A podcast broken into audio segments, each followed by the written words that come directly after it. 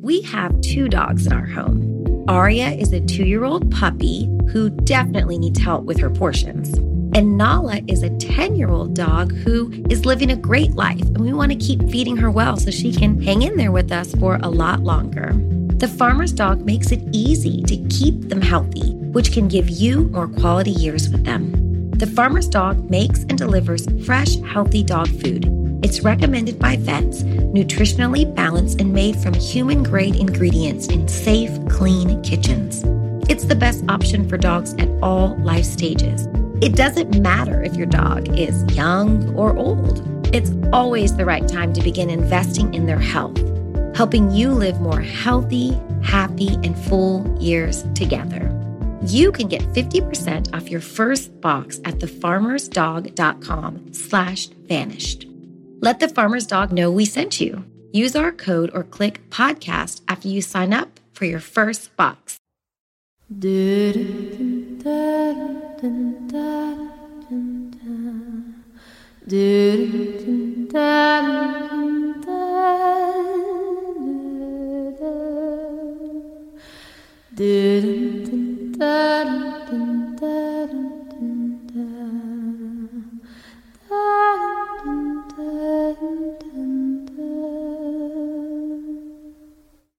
A while back, I was at the Ocilla Star with Dusty Vassy, and he shared with me some new information he heard. a nurse, uh, okay, a friend of mine contacted me and told me that a nurse, and I've actually had multiple people tell me this story, but this, the first time I heard it was um, a friend told me that a nurse had um, spoke to Ryan Duke. I've since learned he was having blood drawn, and she knew him separately from, I guess, before all this happened, and asked, you know, what happened? And he said, apparently, that she did not die. I mean, she was not, she died, but she, she was not murdered. That she died accidentally from an overdose.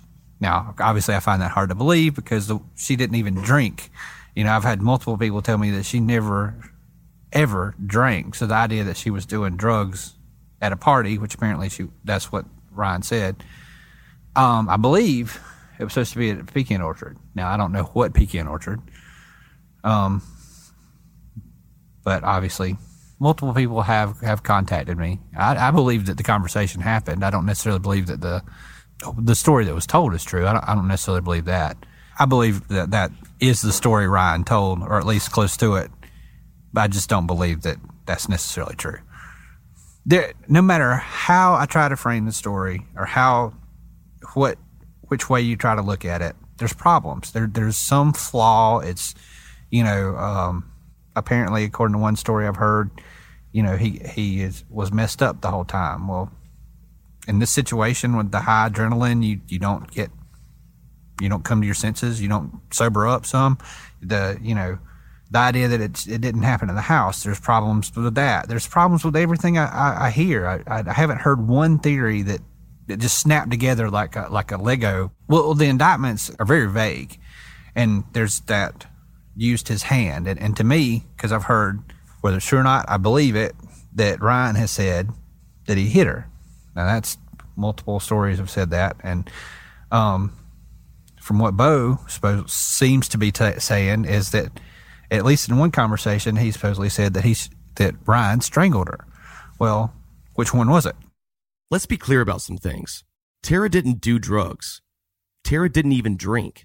So how could any of this be true? Even if Ryan did say these things to a nurse, how could he be trusted? After all, he's in jail for her murder.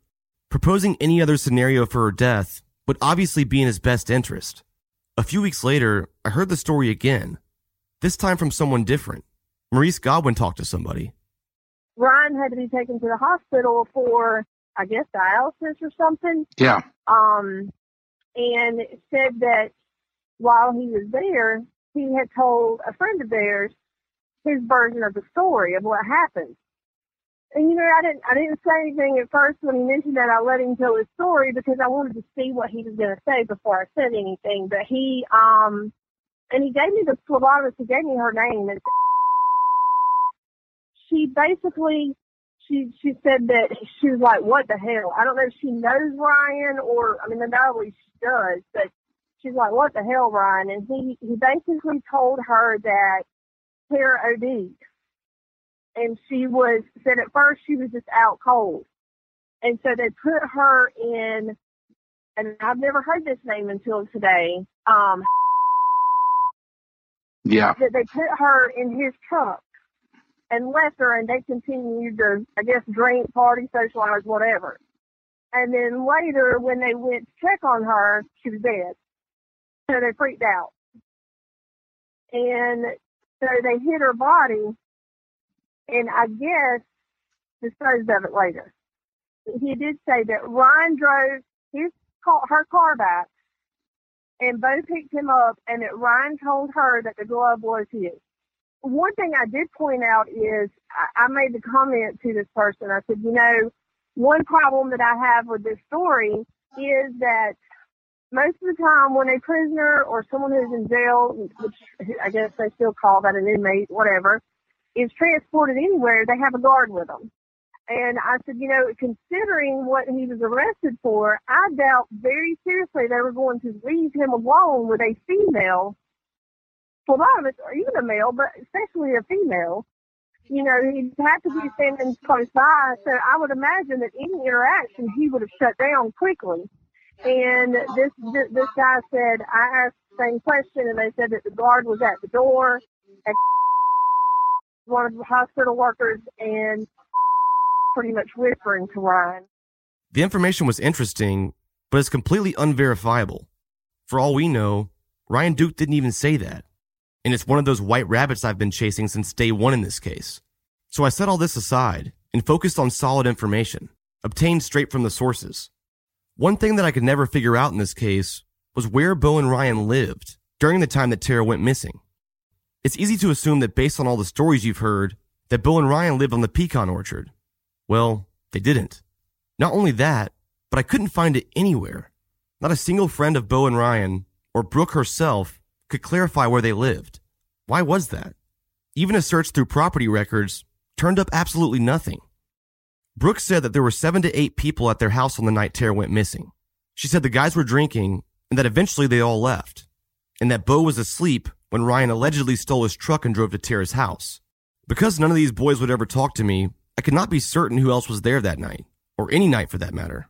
All I can do is go off the facts. Pictures from old MySpace accounts reveal very clearly who was in this friend circle. It was the same guys, everywhere I looked. And the more people I talked to on the outer circle of this friend group, the more confirmation I began to receive. A few episodes back, I told you that I had recently received threats and nasty emails from locals. This is true. A majority of this anger stemmed directly from having mentioned this group of friends on the podcast. Mind you, not by name, but literally just the words group of friends. The rest of the dots, these people connected on their own. But just so we're clear, I'm not saying these guys did anything, or even knew anything for that matter. I've been told countless rumors and theories about nearly every person in this case, including this friend group, but I refuse to broadcast anything without vetting it. We've learned from the horse's mouth that a search was conducted on this pecan orchard just two months after Tara went missing, all based on a tip that Ryan Duke said at a party one night that he killed Tara. Giving Bill and Ryan's friends the benefit of the doubt, let's say that only one person heard that, and maybe that person alone went to law enforcement with the tip. It's probable, maybe even likely. And maybe he wasn't a close friend, but someone who didn't hang out that often and just happened to be there that night. All these things are possible, but based on the limited information I have, I can't rule it in or out. And as I've poked around for the answer, I've been shut out repeatedly and harassed with nasty emails and messages. All of this seems so disproportionate. I'm not saying you did anything.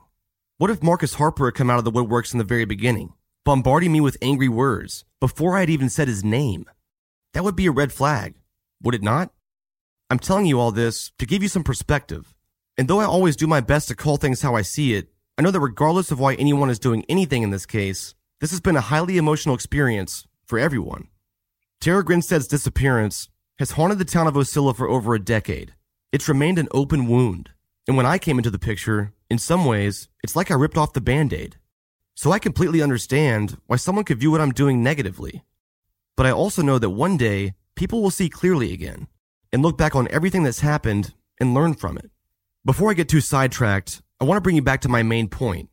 I have an interview with one of the friends in this circle, and I've had it for months. This person was very reluctant to meet, but he felt compelled to clear the air. I recorded this interview with his permission, but per his request, I will not be using his real voice, and his name will remain anonymous.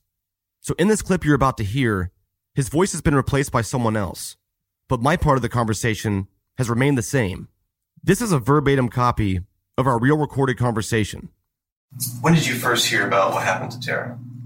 Uh, you mean about her disappearance? About what really happened to her? Well, uh, I got a call, I think, 10 days before the press release and checked my voicemail, and it was a GBI agent asking or saying uh, she wanted, he wanted to meet up with me and talk. So I called him back and told him that was fine. I was available whenever, and, and as soon as he was ready, and we actually we met in this room. And they came out here that next morning, and that's the first thing. I, I, I don't even think I could wait before they got in the door. I was like, "Can you all please tell me what this is about?" At first, when he said, "Well, it's got to do with a homicide investigation," I was, well. Then he uh, mentioned the the uh, Tara case. So that was, uh, and that was the day before press release. So from the moment I was interviewed by them, well, it really didn't start till uh, the day after, I guess, when they announced that there was going to be a press release. You know, the rumors started flying and the names were coming up and all that. Why'd they want to talk to you? Uh, somebody else that they had interviewed had said that I supposedly knew something or I, I was at one of them parties where, uh, where supposedly they were bragging about it and they, and they were bragging but saying they knew what happened to her and that I later went back and looked and finally figured out the weekend the party supposedly happened. I was actually in Jacksonville at the Georgia Florida game. Does this whole thing shock you? Surprise you? Yeah, it was very shocking. How'd you feel when you learned? It's just I I don't know how to describe it. I mean, two guys that I once considered friends of mine, or you know, still do. At least one of them, they're still, you know, considered a friend. I think maybe in the podcast or heard a couple of different places that Ryan, he's just not that type of person. And Bo isn't either. I mean, well, they're different personalities. Bo is, I, I don't know. He's not, despite what people have heard or what people say about him, he's not that person. I mean, he's not a crazy psychopathic killer. I mean, uh, just just not. He's just not. I know him, and I know he he ain't that that, that ain't him. What could have driven them to do this? Uh? Well, like I said earlier, only sense that I could make of it, only thing that well, it makes sense to me is that there's some sort of accident. I just I just don't see either one of them doing that kind of harm on purpose. Never would have expected it ever. Was completely shocked when their names were released. I mean, I was in the balcony at the press release, and when they said Ryan's name, I was like, "There's no fucking way. I don't believe it."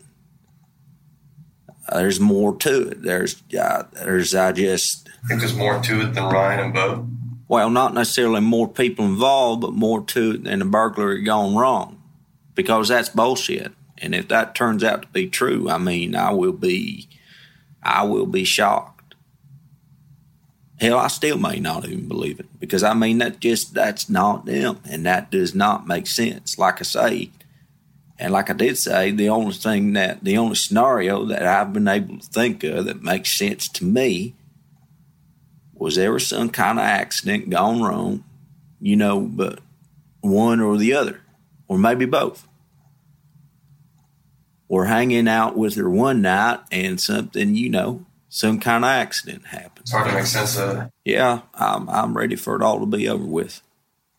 I, I want the truth, but would love to know exactly what happened.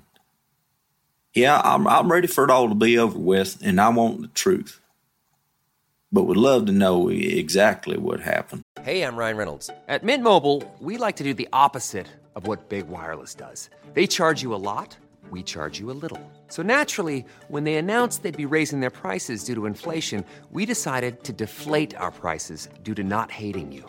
That's right. We're cutting the price of Mint Unlimited from $30 a month to just $15 a month. Give it a try at mintmobile.com slash switch. $45 upfront for three months plus taxes and fees. Promo rate for new customers for limited time. Unlimited more than 40 gigabytes per month. Slows. Full terms at mintmobile.com.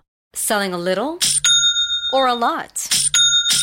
Shopify helps you do your thing, however you cha-ching. Shopify is the global commerce platform that helps you sell at every stage of your business. From the launch your online shop stage, to the first real life store stage, all the way to the did we just hit a million orders stage. Shopify is here to help you grow, whether you're selling scented soap or offering outdoor outfits. Shopify helps you sell everywhere, from their all in one e commerce platform to their in person POS system. Wherever and whatever you're selling, Shopify's got you covered. Shopify helps you turn browsers into buyers with the internet's best converting checkout, 15% better on average compared to other leading commerce platforms. And sell more with less effort thanks to Shopify Magic, your AI powered all star. Shopify powers 10% of all e commerce in the US. And Shopify is the global force behind Allbirds, Rothy's, and Brooklinen, and millions of other entrepreneurs of every size across 175 countries. Plus, Shopify's award winning 24 7 help is there to support your success every step of the way. Because businesses that grow, grow with Shopify. Sign up for a $1 per month trial period at shopify.com slash odyssey podcast, all lowercase. Go to shopify.com slash odyssey podcast now to grow your business, no matter what stage you're in. Shopify.com slash odyssey podcast.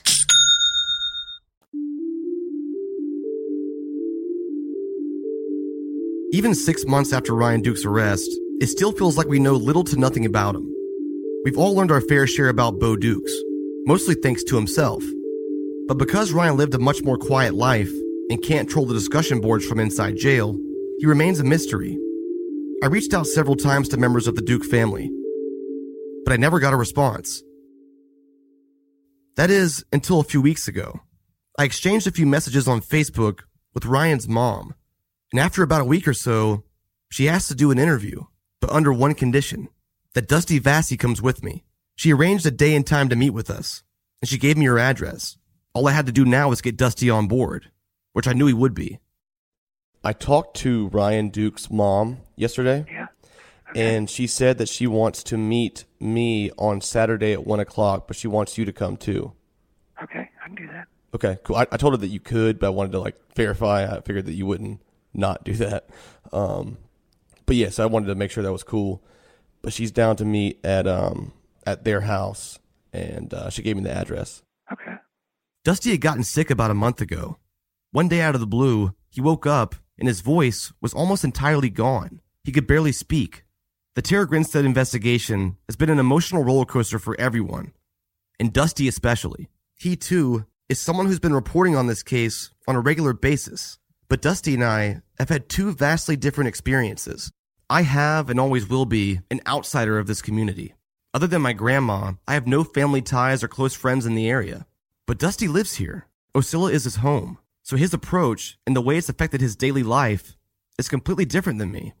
On the June 28th issue of the Ocilla Star, Dusty wrote an article titled, I Lost My Voice. In my opinion, it's his best article yet. Dusty opens the article by saying, I lost my voice. It's been gone nearly two weeks now, so I'm worrying it may be permanent. Maybe that's a good thing, if it will stop me from being recorded saying some of the things I said in last week's episode of Up and Vanished. He goes on to say, I reckon I lost my voice in more ways than one. The truth at any cost is not my motto, but many people have seemed to adopted that motto in the online community devoted to this case. This should not be looked at as an indictment of the podcast, though. I think Payne has helped us understand this case that has baffled all of us for a very long time. And I think there is more good the podcast may yet do. But it's kind of like if someone was fishing with dynamite. I respect that he catches all those fish, and I enjoy the heck out of eating them. But personally, I prefer fishing with a cork, where the fish bite when they want to. So I'm going to get in another boat. Of all the people I've met throughout this podcast, no one has supported me more than Dusty Vassy. Over the past year, we've built a friendship, a real friendship, one that will live on for a lifetime after the podcast is over. He's one of the kindest human beings I've ever met. and he's one of the most tactful and well spoken journalists I've ever encountered.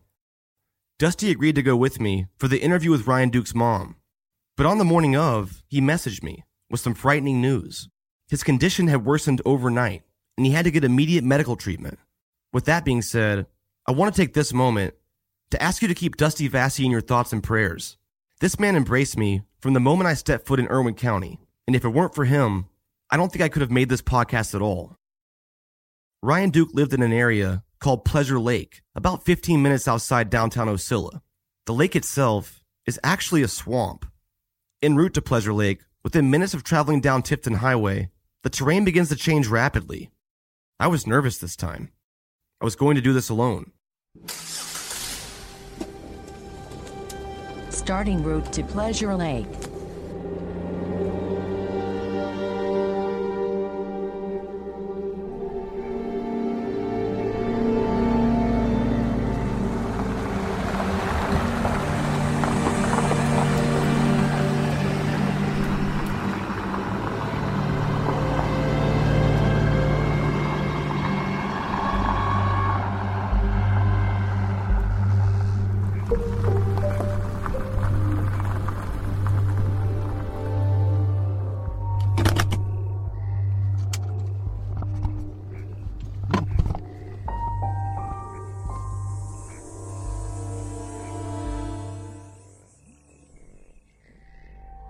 I arrived at a small house.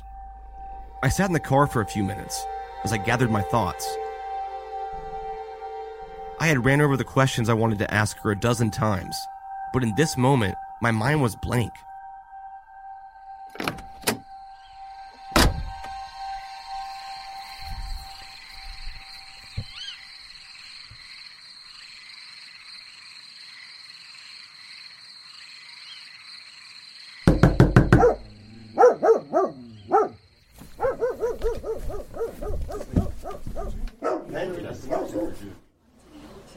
I was greeted by Ryan's mom, Karen, his younger brother, James, and four dogs. Without the presence of Dusty, at first they were a little uneasy. But after a few minutes, we sat down at the table and we began to talk. What do you want people out, out in the world to know about about Ryan Duke and your family? That he's not the person that he's being portrayed to be, and you know he's you know a kind, loving person, and you know I, I think I think he wants he wants the truth just like everybody else. He just you know is kind of stuck. Do you think we're going to know the truth one day? I hope. I really hope. Whether it's for better or worse, you know, I, I hope we find out what, what happened. He was, from what I saw, but you know, I'm. He'd probably know more about that. He was very kind and and a little bit on the romantic side, you know, giving flowers. He was, he was very, very romantic. What and- few times I did, you know, see him, you know, with his girl. A lot of times he'd have candles made up around the room. And the only girl that I seen him break up with that affected him, and it really won't say it tore him up, but you know, he was he was down about it. And it it upset him. He was sad. Just like a normal breakup, you know. You don't want to see anything that reminds you of the person. Anytime you do, you see see something that reminds you of them. It you know, it makes you sad, or you know, and that's what it seemed like. He just seemed sad. He wasn't much of a talker about stuff like that. You know, when he was going through something, he wanted to be alone. You told me one time that you have to understand Ryan to know the way he is. You said that he's just a sad person. Can you elaborate on that? Well, well, what I meant by that is is I attribute it to the uh, alcohol and substance abuse because when when you're depressed and you know you, and you do that and it just brings you even further down. He did and and still does some, at times struggle with depression and anxiety and um, panic attacks. You know, he, he's he can't go out and be around a lot of people because he, he literally will have a panic attack. Really? Was he always like that, or did that just kind of develop over time? It, it just developed over time.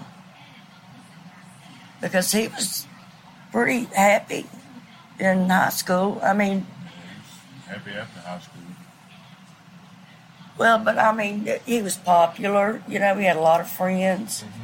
I can't believe that that this one night that he would break into her house and kill her, and he's never done any.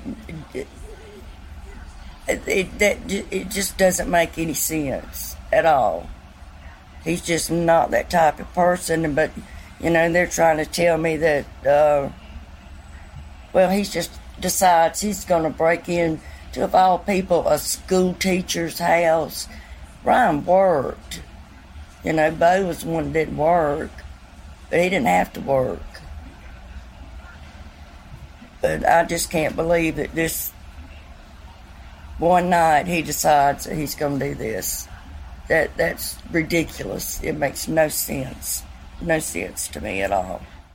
Take me back to when this all started about six months ago, whenever the GBI called. Just break down how that happened from your perspective. Um, they came out here and um, pulled up in the yard over there, and, and when I realized something was going on, of course, I, I walked out, and they really didn't have much to say to me. They said they would come and talk to me after they talked to Ryan. Is But the um, you're about? yeah, they wanted him to come to the police station because um, they said they uh, had some questions for him, and um, I told him, well, he he doesn't have a license, so I would bring him up there tomorrow, and which was what on a Wednesday, and so I took him up there, and So the tomorrow was a Wednesday. yeah, So this is two days before the press conference. yeah. They came on Tuesday, and then she took him up there on Wednesday. Yeah. I mean, they just said they had a few questions for him. It wouldn't take very long. And uh, they came out. You know, we was waiting in the lobby.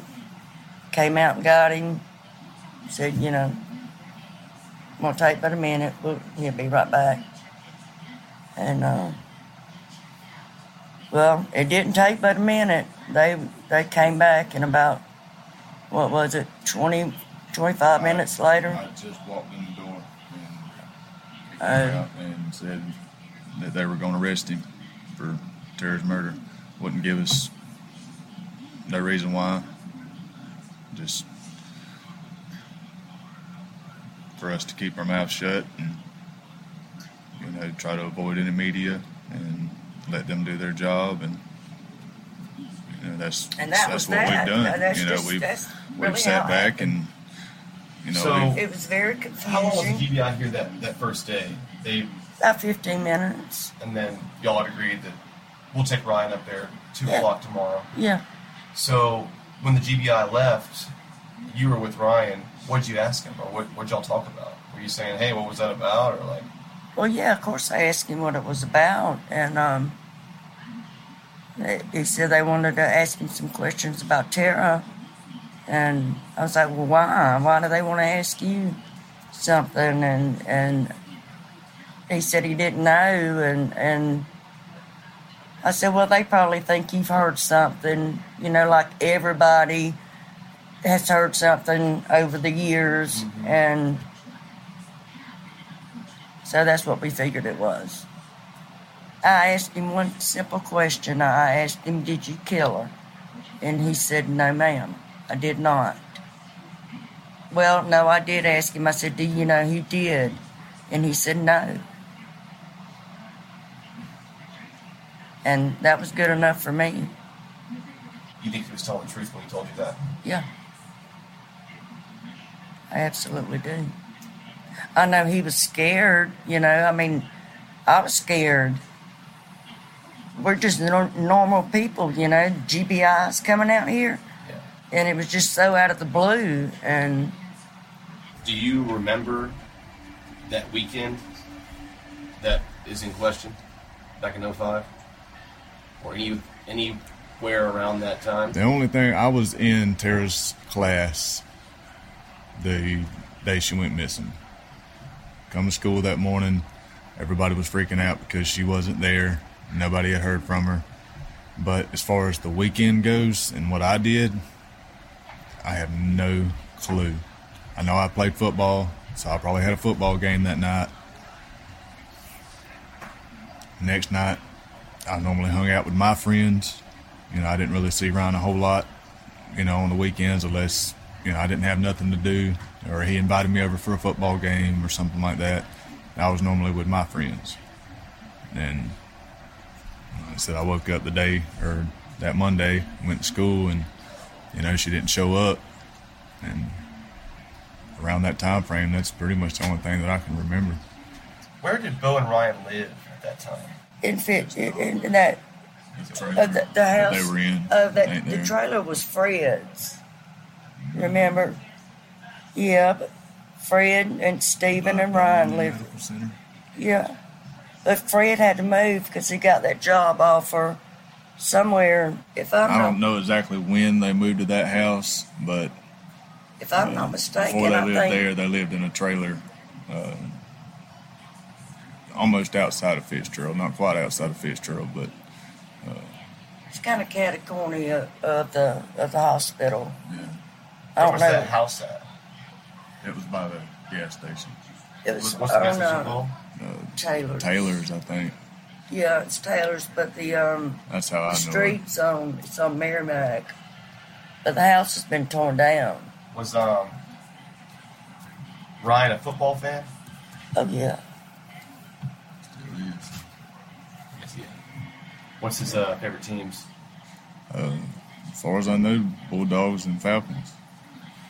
Yeah. Georgia. Yeah.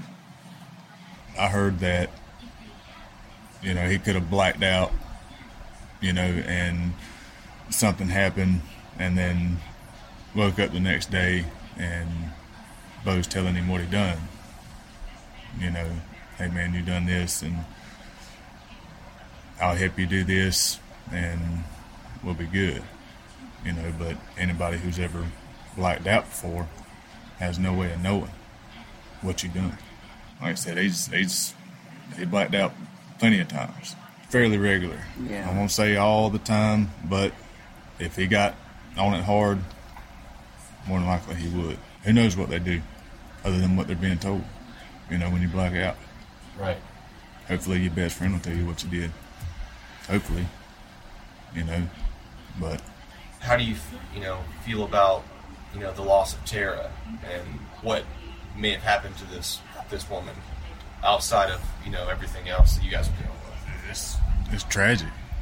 it really I mean, that, is. it's it's unbelievable. You know, really what happened. And like I said, I was in her class when when all that happened, and it, it affected a lot of my friends. It affected me because she was my teacher. I knew her pretty well. I think I was in tenth grade at the time. You know, so I'd known her my whole ninth grade year. Talked to her, and then I was in her class my tenth grade year. You know, so it it's devastating to me. It still is.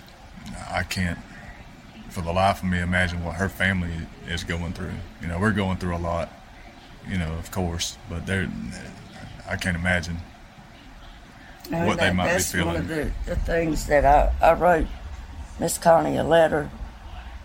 One of the things I, I said in that was um, I feel like I have walked into your nightmare that you've been living for over 11 years now. And now I'm right in the middle of it. And I, I don't know how I don't know how she I don't know how she deals with it. And I, I think with a lot of this stuff that Bo is saying that that people actually forget that Tara was the victim. You know, let's not make any more victims out of this. You know, it's bad enough already. And so that's where, you know, the truth comes in. Some some that family need they deserve the truth. Yeah, they do. even if your son was involved somehow. Yes. I feel like if Ryan had his involvement, whatever it may be, he needs to be punished. Definitely. Definitely, most definitely. If he had any involvement whatsoever, then he needs to be held accountable for it. Well, I think everybody should. Yeah. Anybody, anybody that's involved in it. So, what do you want to happen next? What do I want to happen? I want somebody to tell the truth. Want some closure, you know. This episode is brought to you by Progressive Insurance. Whether you love true crime or comedy, celebrity interviews or news, you call the shots on what's in your podcast queue. And guess what? Now you can call them on your auto insurance too with the Name Your Price tool from Progressive.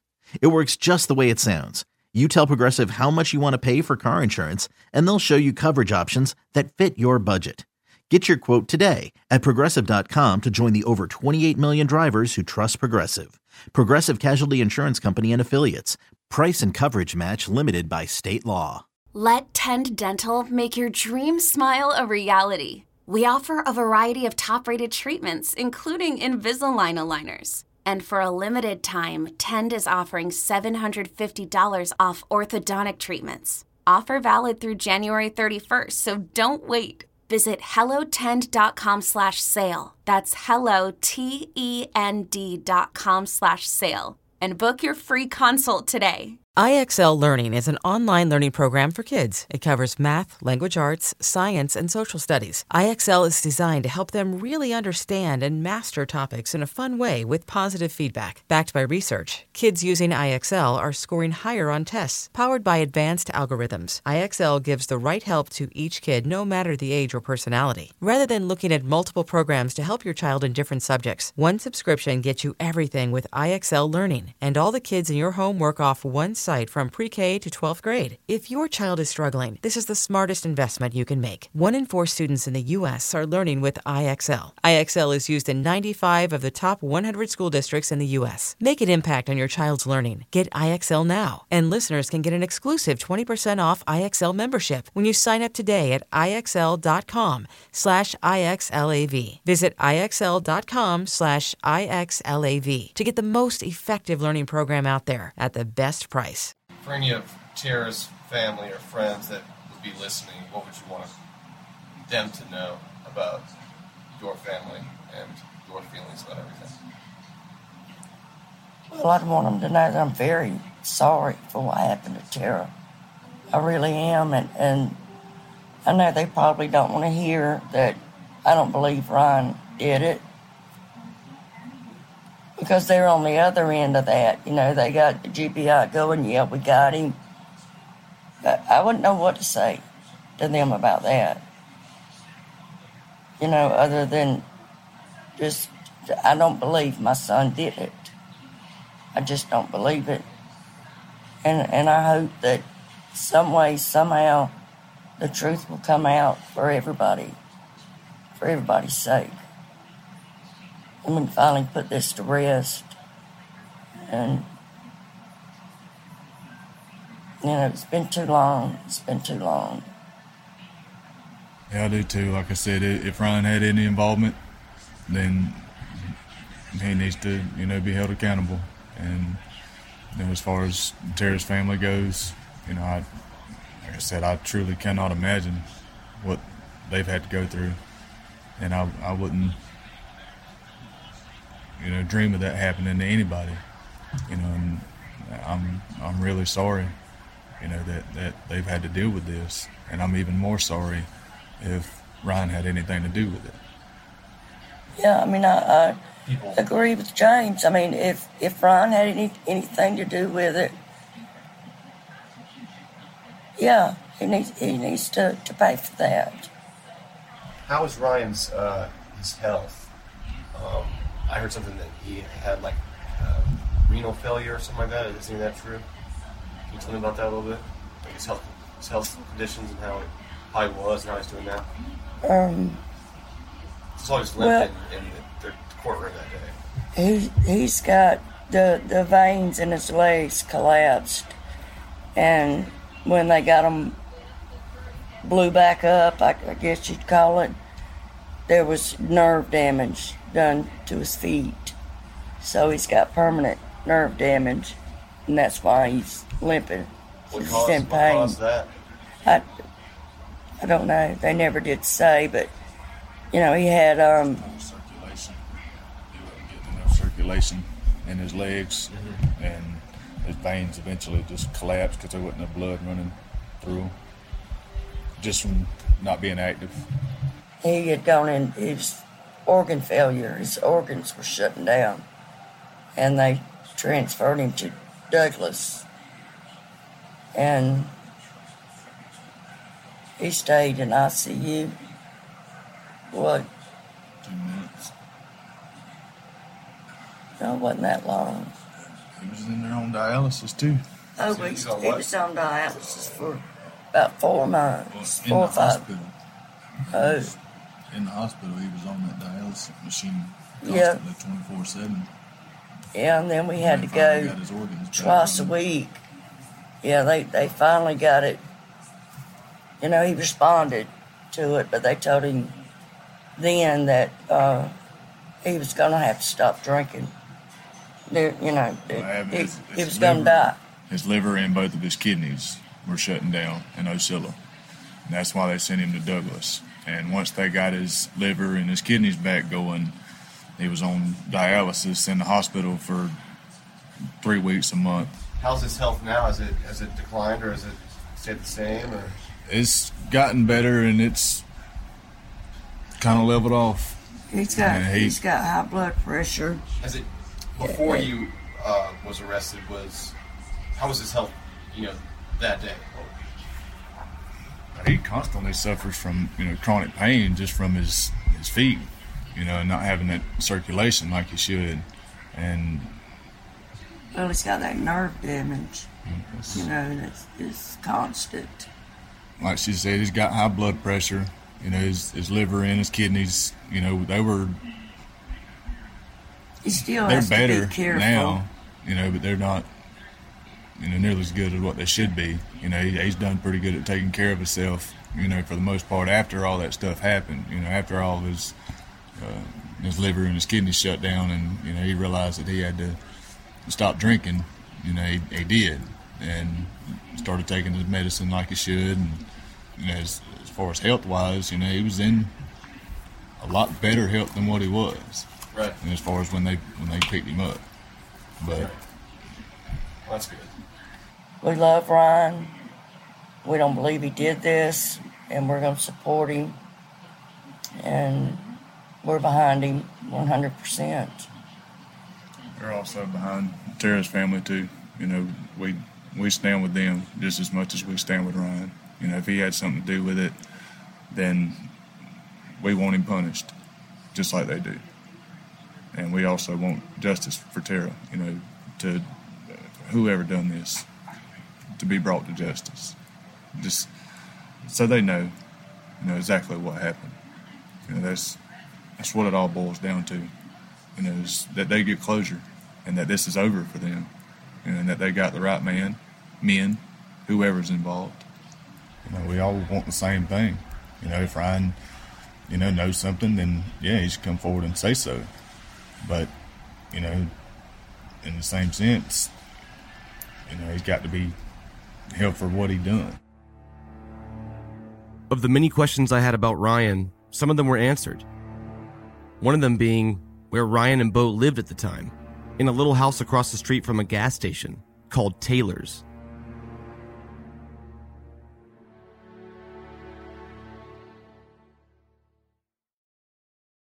Like the rest of us, Ryan Duke's family seemed to have little to no inclination of how long this might take. It's been six months since Ryan was arrested, but a trial or plea seemed nowhere in sight. I asked Philip Holloway for his thoughts on this and the future of this case. What's going to happen next? And more importantly, when? the first thing that I want to think of, and I want everybody to remember, and hopefully they will, is that an innocent person lost her life. And she lost her life in the most senseless sort of a way, and for undoubtedly a senseless reason. When we first learned of the arrest of Ryan Duke in connection with Tara's murder, I would have bet my last dollar that there was not going to be a trial in the case, that certainly some kind of a plea deal would be reached and some hasty resolution of this would take place in a courtroom and the case would be closed and everybody could claim victory. But as we've learned more about the case, I'm not quite as certain as I was in the beginning that there will be a swift plea deal in this case. And I guess it's sort of 50 50 with me as to whether or not there actually will be a trial, but I'm, I'm leaning more and more that way the more I think about the case and the more I think about what we've learned. Really is not going to be in a big hurry to have a trial because there's only three possible sentences. One is the death penalty. The next worst is life without parole. And the only other remaining possible penalty for someone convicted of murder is life in prison with the possibility of parole. So, unless there's some sort of a really sweet deal that Ryan's offered, it makes sense to try to do everything they can from the defense side to protect his rights, which include a right to a trial, and to avoid a conviction. That's what the defense's job is.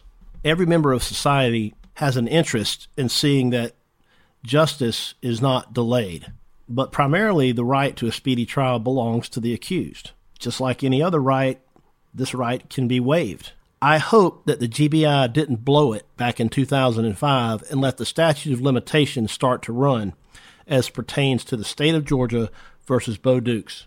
I think this case is a textbook example highlights the problems that exist in the criminal justice system. All too often, the left hand doesn't know what the right hand's doing. Evil really does exist in this world. Monsters are real. Up and Vanished changed my life. It's affected the lives of hundreds of people. It's brought truth, it's exposed secrets, and most of all, it's shared with the world the story of an incredible person named Tara Grinstead.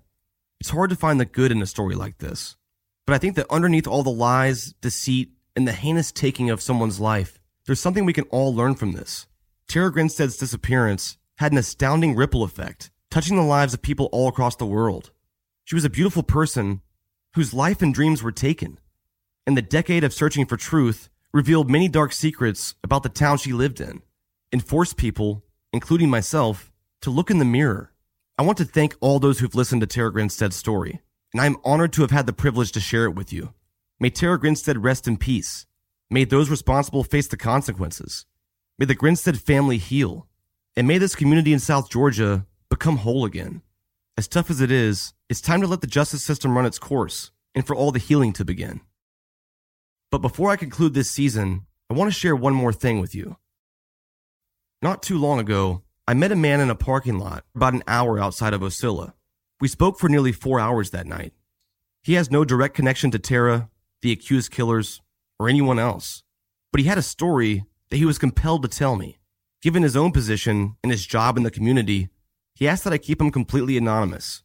In the call I'm about to play you, his voice has been changed, but the words are exactly what he told me. I had a relative who's since passed away that used to go to the White Horse in Fitzgerald on a regular basis. He and I both are friends with the guy that played in a band down there. They were kind of like the house band. They were playing there not just every other weekend or once a month, but they were literally playing there every week. It's part of my brother's social life. He was there every time they played. He would just go there. My relative was one of these guys who's never met a stranger, who feels like his point, his purpose in life was to help other people. If he saw somebody that needed a dime, he'd give them a dime. If he saw somebody that needed a ride or whatever, he would help them. He was very outgoing with that type of thing. He trusted people and was just a giving type person. He had been in the White Horse and was leaving and went out and got in his vehicle. He said that he looked across the parking lot, and I don't know if you've ever been to the White Horse and know where the White Horse is. The parking lot kind of runs east and west there. He went to his vehicle, got in his vehicle, was leaving, getting to pull through, and he saw somebody in the parking lot with the hood up on their vehicle. Him being the type of person he is, he drives over and says, Hey, you need some help? He said this kid, he called him a kid, he said this kid is in the truck and had sawed on it, trying to crank it until he had killed the battery. Battery was clicking at this point. He said the guy was, Yeah, my truck's torn up. I need to jump. Somebody jump me off. My brother said, Well, I got jumper cables. I'll jump you off. So he pulled the nose of the vehicle up and got out and raised his hood. Said, Well, the guy got out of his vehicle and was walking around it. He could notice him stumbling real bad, kind of wobbling. He was like, Okay. So the guy comes around and they raise their hoods, and my brother's making small talk with him. The guy's not really like focusing on him, you know, like okay or making a connection. Obviously, he was impaired in some way. My brother said, Okay, you hook your jumper cables up, and I'll hook mine up. So it was a fair deal. It's kind of like what people do. Well, the guy couldn't get, for some reason, seemed like he couldn't get either his hand on the jumper cable or couldn't squeeze the jumper cable or get it on the jumper on the post on the battery. The thought that went through my brother's head was that this guy is messed up and does not need to be driving. Because the guy was bumbling around, stumbling around, he just didn't know what condition the guy was in. I've told you he was my brother. Now I've said a relative earlier, but it was my brother. Anyway, the guy gets in. He tells him, Go ahead and get into your vehicle and try cranking. My brother purposefully took his jumper cable off where it wouldn't crank because he didn't want this guy getting in the road. He said, If I jump this guy off in this vehicle in this condition he's in, and he goes out and kills somebody, I helped. The guy gets in, click, click, click, click, click, click. Nothing happens. Long story short, he tells the guy, he says, I'll tell you what, your vehicle's not running, he said. You live around here? He said he mumbled something, and my brother said, Well, is there somewhere I can take you, or you can come back and get your vehicle tomorrow or some other time? The guy said, Yeah, you could carry me. My brother didn't remember the names or whoever this was or where he was supposed to be taking him. My brother said, Fine, lock your vehicle up, make sure you got everything, and I'll carry you there. The kid gets in the vehicle with him. When they're pulling out of the parking lot, my brother was making small talk with him. They talk about football. That's how I made it relevant to how I remembered when it was. Because my brother, in telling the story, he and I had been talking about football. This was in 2005, the best I can nail it down, during the holidays when he and I had this conversation, was because he related it to Florida beating Georgia. He said, Oh, yeah, let me tell you about this kid I met that was a Bulldog fan. Anyways, part of that was the kid was a Bulldog fan, and because Florida had beaten Georgia, he was cussing and carrying on because Florida had beat Georgia. In going, my brother carried this guy. Every once in a while, he would just keep silent and he'd drop out. His head would drop. My brother, he said he was sleepy or totaled out drunk or high as a kite. Something got him impaired. My brother took this opportunity in pulling over to give him parting words of wisdom, of saying, You don't need to be getting drunk. You don't need to be out on the road. Something bad could happen. Said the kid looked up at him and said, Yeah, when I get tore up, I pass out. And one time, he said, someone told me I killed someone. He didn't say I passed out and I killed somebody. He said someone told me that I killed someone. Now, relating that to be any person in particular that would have ever been in the parking lot at the White Horse Saloon, it could have been one of 3,000 people. So, no way of knowing and pinning it down. I may be pulling a conclusion out of thin air there, because my brother's not here to retell it, or verify it, or clarify it, or anything. I even went so far to ask a friend that played there in the band. I said, Did my brother ever tell you the story about the kid in the parking lot? He said, Maybe he did. I can't really remember. Gosh, it's been 11 years ago, you know? It's been 11 years. My brother mentioned it two or three times. Probably three times in the years after that, he and I would be sitting around talking. He would retell it. But he said that kind of giving the guy some parting words of wisdom, saying, You don't need to be out drinking. You don't need to be out at night driving drunk. You need to get somebody else to drive you. That's when the guy said, Yes, when I get drunk, I pass out. And I don't remember, I don't remember what I did. He didn't say, I passed out and I killed somebody. He said, Someone told me that I killed someone. I asked him where his brother dropped the man off that night. There at the corner of Taylor's. Was right there where Taylor's is.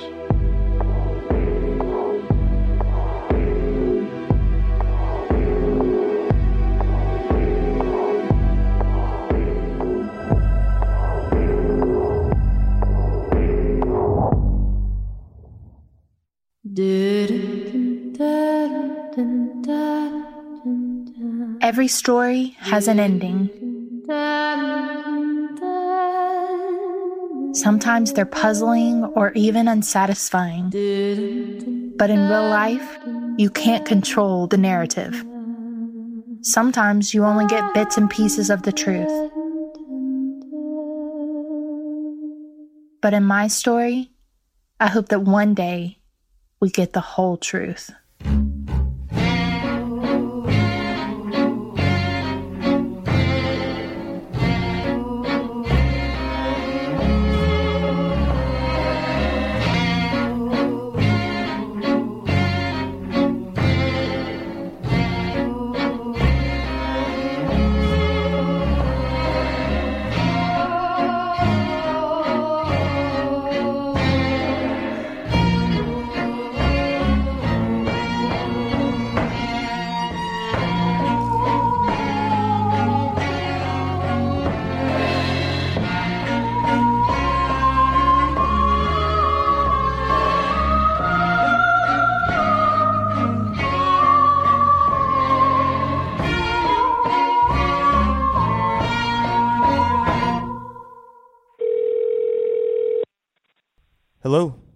Payne. Dr. Godwin here.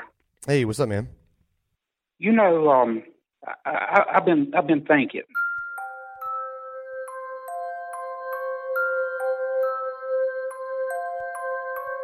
Uh, we did some um, really uh, good work on Tara's case.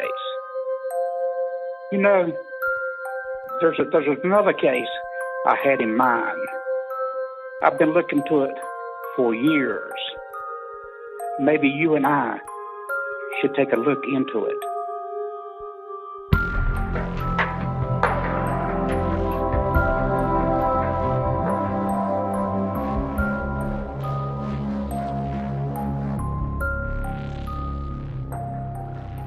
This episode was mixed and mastered by Resonate Recordings. To improve the quality of your podcast or to start a podcast of your own, visit resonaterecordings.com and get your first episode produced for free. Up and Vanished is recorded at Industrious Atlanta, Ponce City Market. Visit industriousoffice.com slash vanished for $250 off your first month's office rent. The Up and Vanished theme song is called Ophelia, performed by Ezra Rose. Up and Vanished is produced and edited by me, Payne Lindsey, and executive produced by myself and Donald Albright. Additional production by Mason Lindsey and Meredith Stedman. Special thanks to Dr. Maurice Godwin and to all the Up and Vanished contributors, including Dusty Vassy, Philip Holloway, Ashley Merchant, Colin Miller, Mayor Matt Seal, Rob Ricotta, the people of Ocilla and Irwin County, and of course, my grandma. And a very special thanks to all of you, the listeners, for taking this journey with us and not just listening, but participating. We'll be back this Thursday for our final Q&A episode. So if you have any questions, give us a call at 770-545-6411. Or you can send a tweet. Our handle is at Up and Vanished. Use the hashtag UAVQA. And don't forget, Up and Vanished is going to have a live tour soon, and we're coming to a city near you. Join us for an exclusive audio and video experience. Visit upandvanished.com slash live for all the dates and more info.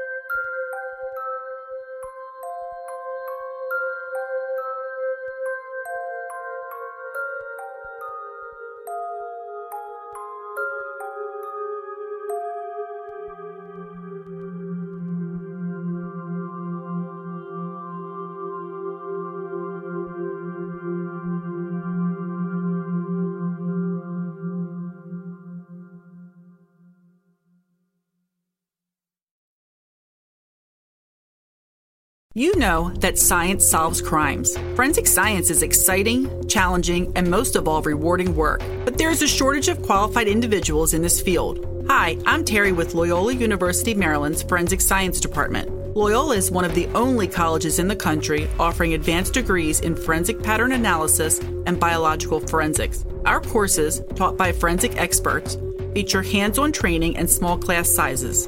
They are based on real crime scene and forensic examiner training programs to ensure you are ready to make a difference. Our programs are open to students from a variety of academic backgrounds because we believe everyone can contribute to solving crimes. So, what are you waiting for? Discover the excitement of forensic science at Loyola University, Maryland. Visit loyola.edu forward slash forensic for more information. That's loyola.edu forward slash forensic because you are ready to make a difference. Join one of Loyola University Maryland's forensic science programs today.